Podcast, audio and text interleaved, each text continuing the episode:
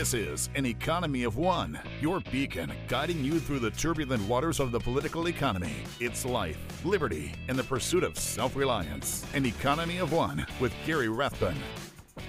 Greetings and welcome again from an economy of one. I am your host, Gary Rathbun. Our website, economyofone.com, and economyofone.com, as is our Facebook, Economy of One on Facebook. You got a comment or question, don't hesitate to go there and ship it in to me, and I'll see what I can do with it. Joining me now is John Crabtree. He's spent his entire career in the IT sector. And since 2006, he's been part of the Nemsys team, most recently as the Virtual Chief Information Officer and Director of Operations. I've asked John to join us today, talk a little bit about the ransomware and the WannaCry virus that uh, we heard about this week. John, welcome to an Economy of One. Oh, thank you. Thank you for having me. Uh, you know, let's let's start off with the the basics because I'm a baby boomer. And I remember when we didn't have computers and had three channels on the TV. So let's go back a little bit and just what is ransomware, first of all? Sure. Well, ransomware is where something digital is being held against your will. This is very similar to uh, the thought process of a ransom on a person, okay. except for instead of a person, it's going to be your digital files that they are holding. Um, and the files are typically targeted in these attacks are common files that you would use, such as your documents, pictures, and music. Okay, so it's what's on your hard drive essentially, or or stored somewhere on your computer that you tap into from time to time. That's correct. Okay, now the ransomware, this was a big attack, uh, at least widespread, let's put it that way, but didn't really have a lot of effect from what I read too much in the U.S., did it? Uh, no, not actually. It uh, seemed to be more overseas in the European side. Now, why, why, do you think that was? I mean, are we just lucky over here? Or, I mean, can a ransomware be regional like that? Uh, this particular one can, based on how its attack was. And uh, unfortunately, it started there, and uh, as it was spreading, uh, I think the news was able to get the word out, and more and more people started to protect their systems. Yeah, how does that spread from computer to computer? Well, in, in most common situations, um, ransomware or viruses in general are going to be sent to an individual in various different ways, whether it's a directed attack or just uh, spear phishing, uh, where you just get a bulk message and they're hoping that you'll click a link or click the attached file to infect your machine and compromise it.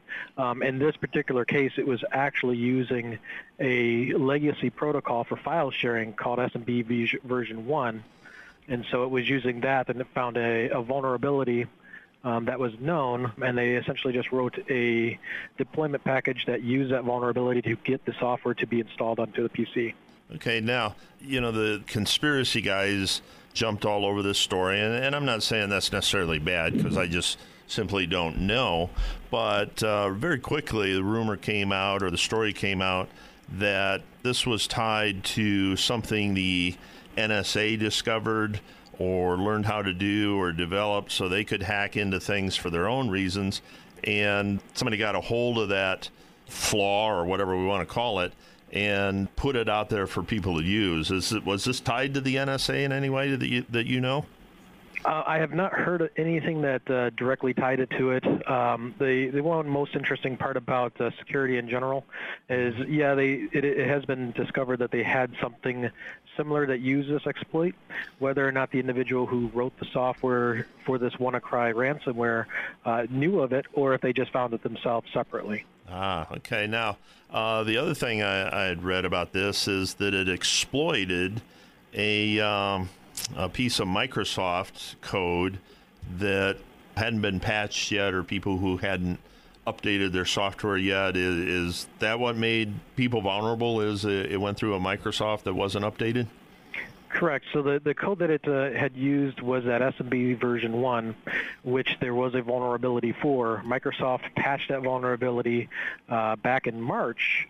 Um, However, it appears as though a number of people decided not to apply that vulnerability or that patch that is from Microsoft, um, so they left their machines or their PCs open for infection.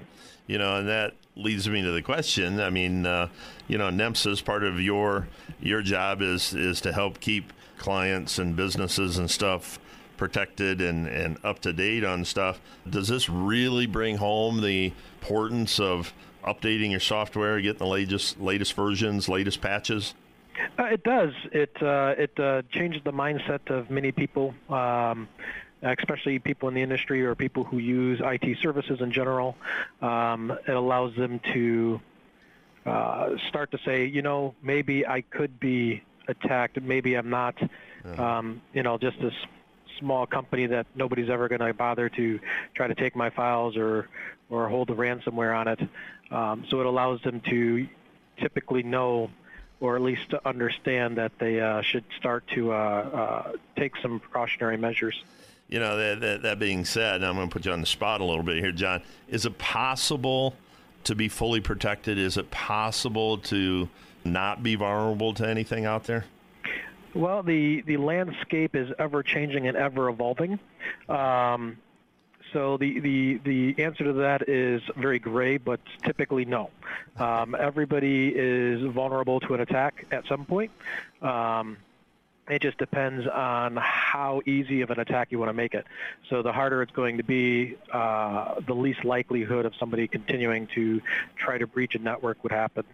Now, I, I also read an article, forget where, oh, it was in Wired magazine uh, or Wired.com uh, that said, and uh, of course, this made me feel even uh, dumber than usual. Uh, it said the WannaCry ransomware hackers really are coming across as amateurs. They had some real mistakes in their ransomware. Do you get that impression? I mean, uh, the, the, there was a, a, kill switch in the code and and that kind of stuff. Were were were they likely, uh, you know, a couple high school kids or something? Uh, it's it's a very good possibility. Um, yeah, there was a, a, part of the code that somebody, a security analyst, found that allowed him essentially to, which is why the the spread stopped so quickly, um, and it could have been much much worse. Um, but somebody had figured out that there is a kill switch in the software that they were able to use um, to basically stop the spread or at least slow it down. Um, since then, there has been other variants though. Um, and that's typically where these things always go. Once you stop one, somebody adjusts it, modifies it, and then it starts kind of all over again. Um, so yeah, I mean it's it's just we just got lucky essentially that uh, whoever had written the software um, left a, uh, a piece of code in there that we were able to use to help slow it down. Now uh, we got a young man in our office, uh, Chris, who's who's a millennial and and he lives and breathes Apple and and we was talking about ransomware and he and we've talked about viruses in the past and he kind of brushes it off a little bit. I mean, he takes it serious, but he kind of brushes off saying, well, it generally doesn't hit Mac uh, and that kind of stuff. Are Windows people the most vulnerable, or uh, are Mac people protected by, by being in Mac? It's not necessarily who's vulnerable. Um, the, Macintosh operating system uh, has its vulnerabilities. Mm-hmm. Um, it's just that those out there that are writing the code want to look at how large of a pond they're fishing into. Okay. Um, so if you're looking at, say, market share, uh, Apple has, at least in the in the computer market share, um, I think they're below 10% um, total.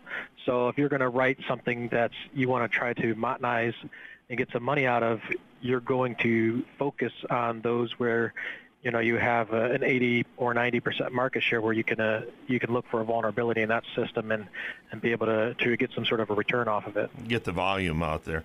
I know that uh, it attacks the files and, and that kind of stuff, and keeping your software up to date, keeping your antivirus up to date or your protection software. What can people do? I mean, is do, do people take actions? Do they they open something they shouldn't. They open a odd email. Do they go to a weird website? What can people do in just their day to day to kind of minimize the the chance of stepping in one of these? Okay. Yeah. So obviously the the, the, the key piece is obviously making that attack surface as small as possible. Mm-hmm. Um, and it all depends on what method is currently being used. Um, so you always want to have a layered approach of protection and then use some common sense. Um, so if it's a vulnerability attack, um, keeping your operating system up to date, updating all your third-party software, making sure you have a current antivirus and that the antivirus that you're using is one that has good reviews. The other attacks which are directed or phishing style, where you're getting an email or you're going to a web page or something like that that might have been compromised. Um, those ones, if you get an email from your bank or you get an email from like a FedEx that might have been spoofed that says, hey, we have an attachment, you need to open it um, mm. to either confirm whatever package you're getting or to confirm your bank account or, or et cetera. Um, the best common thing here is don't click that link or don't open that attachment. Um, what we try to preach to everybody is go to the website directly from your web browser of your preference and go to your web your bank website or go to your FedEx account and check to see if there is a package or check to see if there is something flagged in your account versus clicking the link in the, the email um, or opening the attachment and that'll save a lot of people, at least for those type of an attacks. Um, if you get a weird pop-up um, that looks like a web browser page that says that your machine is infected with all these little bells and whistles and it doesn't look quite right, uh, the best thing to do is, is close that down and uh, either open your AV that you know that you have running and do a scan because um, there's a lot of different ways of attacks that uh, people are using and they're just getting more and more sophisticated as time goes on. Now, uh, the, so, so technically, uh, actually, then when in doubt, pause. Yes. Call someone like you, do some background check. Now, finally, uh, I get hit with one of these. What can I do to recover? Well, there's there's only a, uh, if you happen to be a victim, there's only a few options you have. Um, you will will not be unencrypting your files because of the encryption method that they use and the key strength that they're using. It's it's just not an option. Um, so one thing you could do is if you have a backup, you can restore your files from backup, which is what we would recommend doing anyways. Mm-hmm. Um, and if you don't have a backup, now is a great time to start doing that, even for your personal stuff. Um, I myself even have, for my own personal stuff, multiple backups of everything in the event that something happens.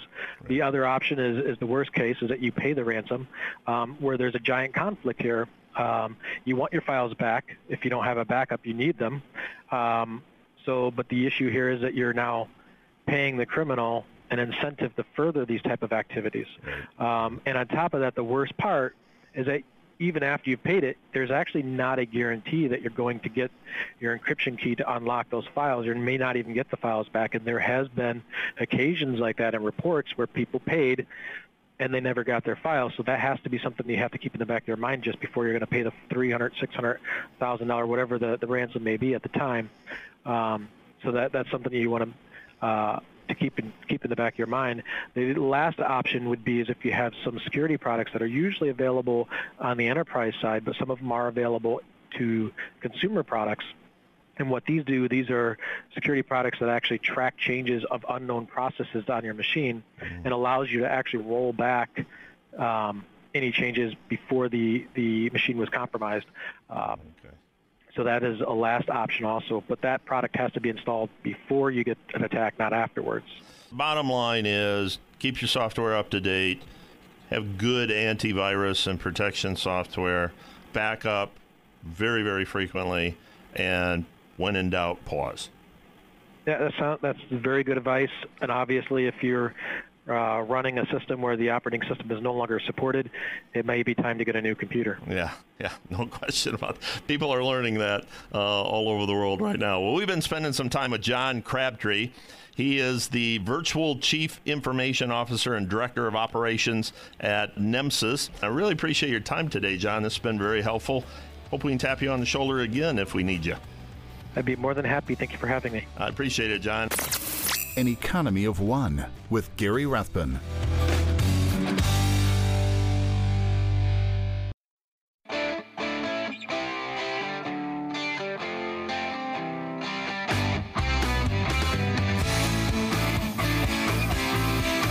Back to An Economy of One with Gary Rathbun. You know, I had an interesting anniversary this week. Almost slipped me by, but my producer pointed out, and that is the 20 year anniversary this week of Amazon. Amazon went public 20 years ago this week. Now, during the last 20 years, it's made 49,000% return. Now, when I say return, that means it's grown in value. And uh, it went public 20 years ago and it's one of only 30 stocks that's accounted for one third of the cumulative wealth generated by the entire United States stock market between the years 1926 and 2015. That's 30, one of 30 out of almost 26,000 companies that were publicly traded over the same period. Wall Street Journal reports these numbers and reports uh, the history of Amazon and the market as a whole. It's interesting because there's a difference between the average return of the stock market over time and the return of the average stock in the stock market over time. Now, over long periods of time, we all know the stock market generally generates positive average returns. But at the same time, more than half of all of those stocks lose money over their lives as public companies. Very few companies that really make it big after they go public.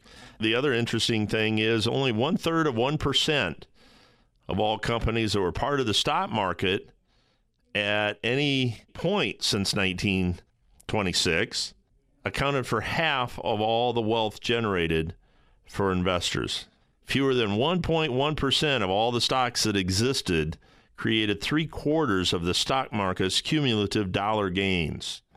Now, that's a relatively small number. And I think that's where a lot of advisors, a lot of pundits, a lot of experts say you're better off just buying the index. Just buy the index and ride the ride. And there's something to be said for that. But were it not for these 30 stocks, stock market probably wouldn't be worth owning at all. There's only a thousand top performing stocks since 1926 that uh, account for all of the stock market gains since then. You could have matched the returns of all other 96% of stocks combined by putting your money in one month U.S. Treasury bills. That's according to uh, uh, Professor Bessminder. Bess Bessembinder. Man, that's a tough one to say. It's interesting to look at because it puts things in perspective that you never know what company is going to be the next super company, but you know pretty much most of them are not.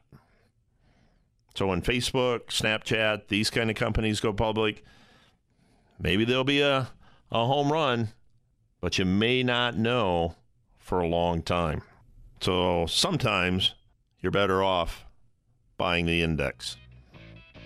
Coming up next, Richard Ebeling will be joining me to talk about the morality of capitalism. We'll talk to him next. Gary Rathbun, An Economy of One.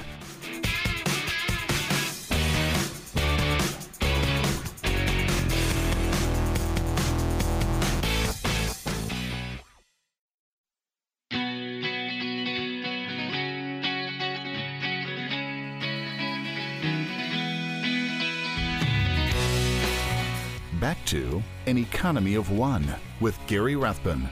Joining me now is Dr. Richard Ebeling. He's BB&T Distinguished Professor of Ethics and Free Enterprise Leadership at the Citadel in Charleston, South Carolina. He's author and editor of several books, including Monetary Central Planning in the State from the Future of Freedom Foundation. He's co-host with Jacob Hornberger of the weekly re- of the weekly video, The Libertarian Angle, former president of the Foundation of Economic Education and the Ludwig von Mises Professor of Economics at Hillsdale College, one of our favorite institutions just down the road. Professor, welcome to an Economy of One.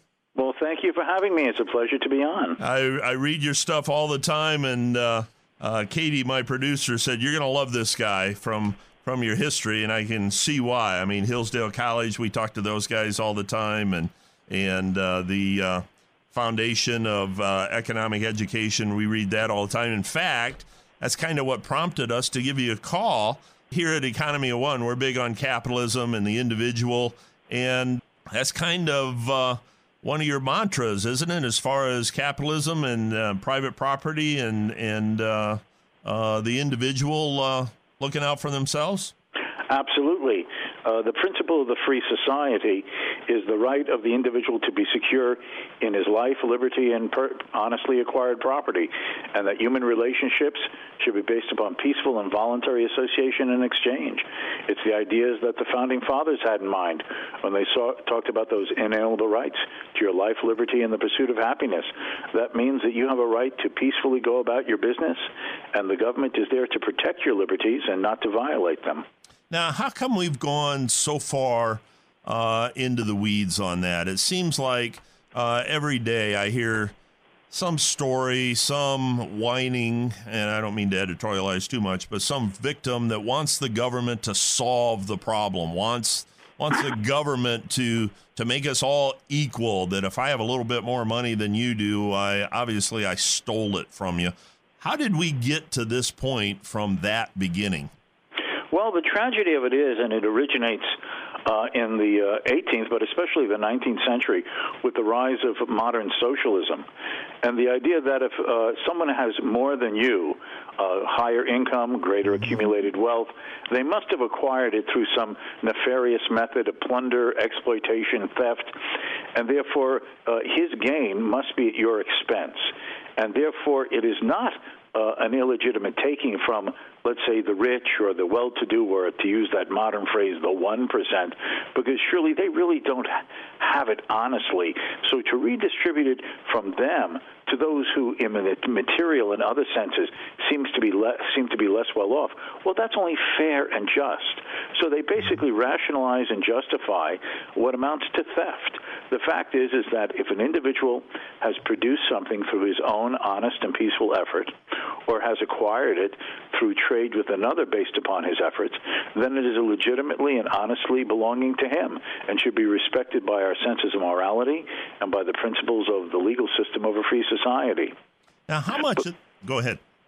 But this rise of socialism in the 19th century, in which uh, generated the collectivist nightmares that we saw in the 20th century, mm-hmm. Soviet communism, uh, uh, Mao's China, and the other forms of socialism. We we should remember that that that, that the, the Nazi regime, the full name of the Nazi Party was the National Socialist right. uh, Workers Party. All of them are variations on the same theme that the state should control, manage, and direct, and should redistribute and control the affairs and the, and the productions of the citizenry, guided by an, a, a political elite's conception of the good, the beautiful, and the just. Now, doesn't uh, uh, one of the foundation stones of of socialistic thought or even communistic thought in one of their foundation stones the fact or the thought process that the economic pie is fixed, that it isn't ever expanding? Yes, the, the, the, that is the idea is that somehow uh, the, the economic pie, that is the material stuff, is somehow magically produced without asking by whom, through what effort, mm-hmm. through someone else's saving to be able to have the resource and financial wherewithal to do the investing, uh, to invest in the machines, the tools, the equipment with which labor that may be hired is then able to produce the vast amount of goods and services we take for granted. All of that is just set aside, and somehow there's just this pie. And what government is concerned with is to divvy up the slices of the pie without ever imagining that if you don't ask how the pie gets made, if you keep slicing it up, you may uh, may end up destroying the incentives for people to work, save, and invest, and the pie may not only not grow, but in principle, if you tax and regulate enough, the pie will get smaller. You know, it's funny because uh, I, have said on this show many, many times that uh, the pie is ever expanding, and that I'm glad we're not all equal. Uh, because there's a lot of people out there are a lot smarter than I am that create things that, that I really enjoy. But one of the phrases you use that I have used many times, and it goes back to reading Ayn Rand and Ludwig von Mises and Hayek and and all these people is that capitalism is moral. And that's kind of a lost thought in some of these people's minds as well, isn't it? Yes. See, what, all that capitalism says, whether you, whether you want to call it capitalism, the free market, the free enterprise, or the private enterprise system, it merely all boils down to that idea that the individual, as long as he is peaceful and honest in his dealings with others, should be allowed to live for himself to decide his goals, purposes, and, and ambitions, and to go about using the means at his disposal, or which he acquires honestly in trading with others, uh, to his own advantage. Now, in the free market, as Adam Smith 250 years ago explained, uh, in a system of division of labor where we're all interdependent, if you have something that I want and I can't kill you, and I can't steal it from you, and I can't cheat or defraud you to get it, then what's the only way I can acquire it? I have to ask myself, in my own self interest, how do I apply my skills, knowledge, creativity, and abilities and the resources that I might have to make something that you will value highly enough to take it in trade in exchange for what you have that I desire.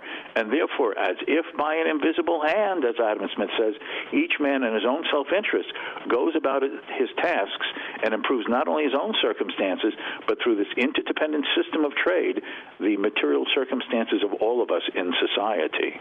Now, by having that, that free interaction, that free market, that capitalistic interaction, um, I don't understand why so many people don't come to the conclusion that a business owner, a, a, a, provider of services and products, it's in their best interest to act honestly, to provide a good product, to not poison their uh, clientele, their customers. Um, eh, they seem to think that we have no choice, that we have to do business with everybody so the government has to come in and put a gun to that business owner's head to provide those services in a way that they, they think is best. Why is it the the long road of education or lack of education that's got us to this point where people don't understand that dealing honestly with other people is the way to grow the business and and and have that free trade? Well, I think that that it's fairly simple when you have an opportunity to to sit down with a person and explain this logic, and if they have a little bit of an open mind, mm-hmm. but with the political rhetoric and the collectivist ideology that so embitters public discourse today and has for a long time, it makes it difficult. You know, I'll be in my classroom and I'll I'll ask the students, when was the last time you were in a shoe store? And you tried on a pair of shoes, uh, walked around a little bit, but decided that it wasn't quite what you're looking for. The price wasn't quite what you were willing to pay. And as you were about to leave the store, some guy with, with a club or a gun in his hand says, The boss says you ain't leaving until you buy something. now, the fact is, we never have that situation right. because in a free market economy, no one can compel you to enter into a contract or an exchange without your free consent. You are free to leave that shoe store and walk down the, the, the, mall hall and go to a different shoe store or buy some other product or go home having bought nothing. Right. That is the underlying principle. So how does how does the businessman get your business? By ultimately being honest. No business that we take for granted in our everyday purchases stays in business without our repeat business. I shop for, at the supermarket not just once, but every week or every couple of weeks to do my, my, my, my, my food purchases. Mm-hmm. And it's in the interest of that supermarket to see that what they advertise and what they sell meets up to the promises and the qualities that, that, that, that they say are in their products. Otherwise, I will not return. If government fails to meet our expectations about a service that it says it's going to provide or a product or anything else, if we're disappointed, we can't stop shopping there and refuse to pay. They will keep doing it, mm-hmm. and they'll have the money to keep doing it because they can compel us to pay taxes. The businessman cannot force us to buy his product. You know, it's even more so today because when you say word of mouth, you know, in the old days, I'm a baby boomer in the old days, it was literally word of mouth. Today, it's a digital world of mouth or word of, of mouth. So uh, today, if I'm not happy with a with a, uh, a business owner, I can tell ten thousand people in a blink of an eye. Well, even more than that, just think of this these episodes that uh, have plagued United Airlines recently. Yes, yes. Now, now it's not only been word of mouth. People are showing this from videos on their camera on social media. Right. Now, now uh, United Airlines at first tried to backtrack and double talk, but they realized that they better get their act in gear because there's more than one airline servicing most metropolitan areas around the country or even the world, and if that's their reputation, they are threatened with the loss of a lot of airline business. And and you notice they settled almost in record time. Absolutely. so they wasn't going to drag that out for months. So uh, uh, that's uh, interesting. Well, we've been speaking with Dr. Richard Ebeling. He's BB&T Distinguished Professor of Ethics and Free Enterprise Leadership at the Citadel in Charleston, South Carolina. Uh, professor, this has been a real treat for me. Uh, time just flew by. I wish I had you for, for another hour or so. I got a lot of questions. I hope we can uh, uh tap you on the shoulder again soon and continue the conversation. Absolutely. Thanks for having me on. I'd be delighted to join you again. Appreciate it. You be well. An Economy of One with Gary Rathbun.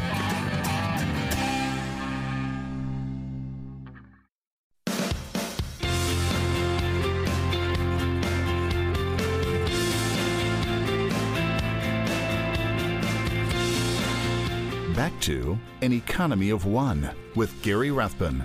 Is it just me, or are you getting tired of this garbage also. Now, by garbage, I mean the absolute, blatant, childish, petty attack on everything that President Trump does, attack on this country. I, I got to tell you, I pretty much lost faith in Washington, D.C. I don't see a big difference between Republicans and Democrats. There are differences. I understand that. But the bottom line is I've said it many, many times. Bottom line is still all these congressional people care about is getting reelected so they can maintain their power, maintain their money, massage their egos, and not really give a hoot about their constituents or the country as a whole. People have tried to tell me, well, President Obama, when he was first elected, went through a lot of this too. Uh, no, he didn't.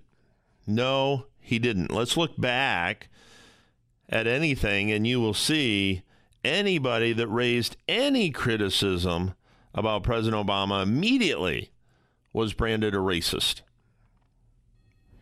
Now, President Trump's been in office I, not even 200 days yet and everybody's talking impeachment, impeachment, impeachment, obstruction of justice, shared information with the Russians. None of it is true. And uh, they're not going to impeach him. It just bothers me that this guy can't scratch his nose on camera without somebody saying he's signaling a secret signal to the to the Russians. The progressives the liberals, whatever label we want to put on them, are so incensed about Trump being the president that their goal is to shut everything down. Look at what happened to Fox News. The truth has not come out yet. Maybe the truth will will bear out uh, what some people are saying, but I don't think so. I think it's going to be different than what many people are thinking but Fox News is being severely damaged. And the presidency, of course. Miss USA. I don't know if you saw this this week. Um, young lady by the name of Kara McCullough, uh, who's a nuclear physicist. She's an employee at the United States Nuclear Regulatory Commission. And when she was asked after she won if healthcare was a right or a privilege, she said definitely a privilege.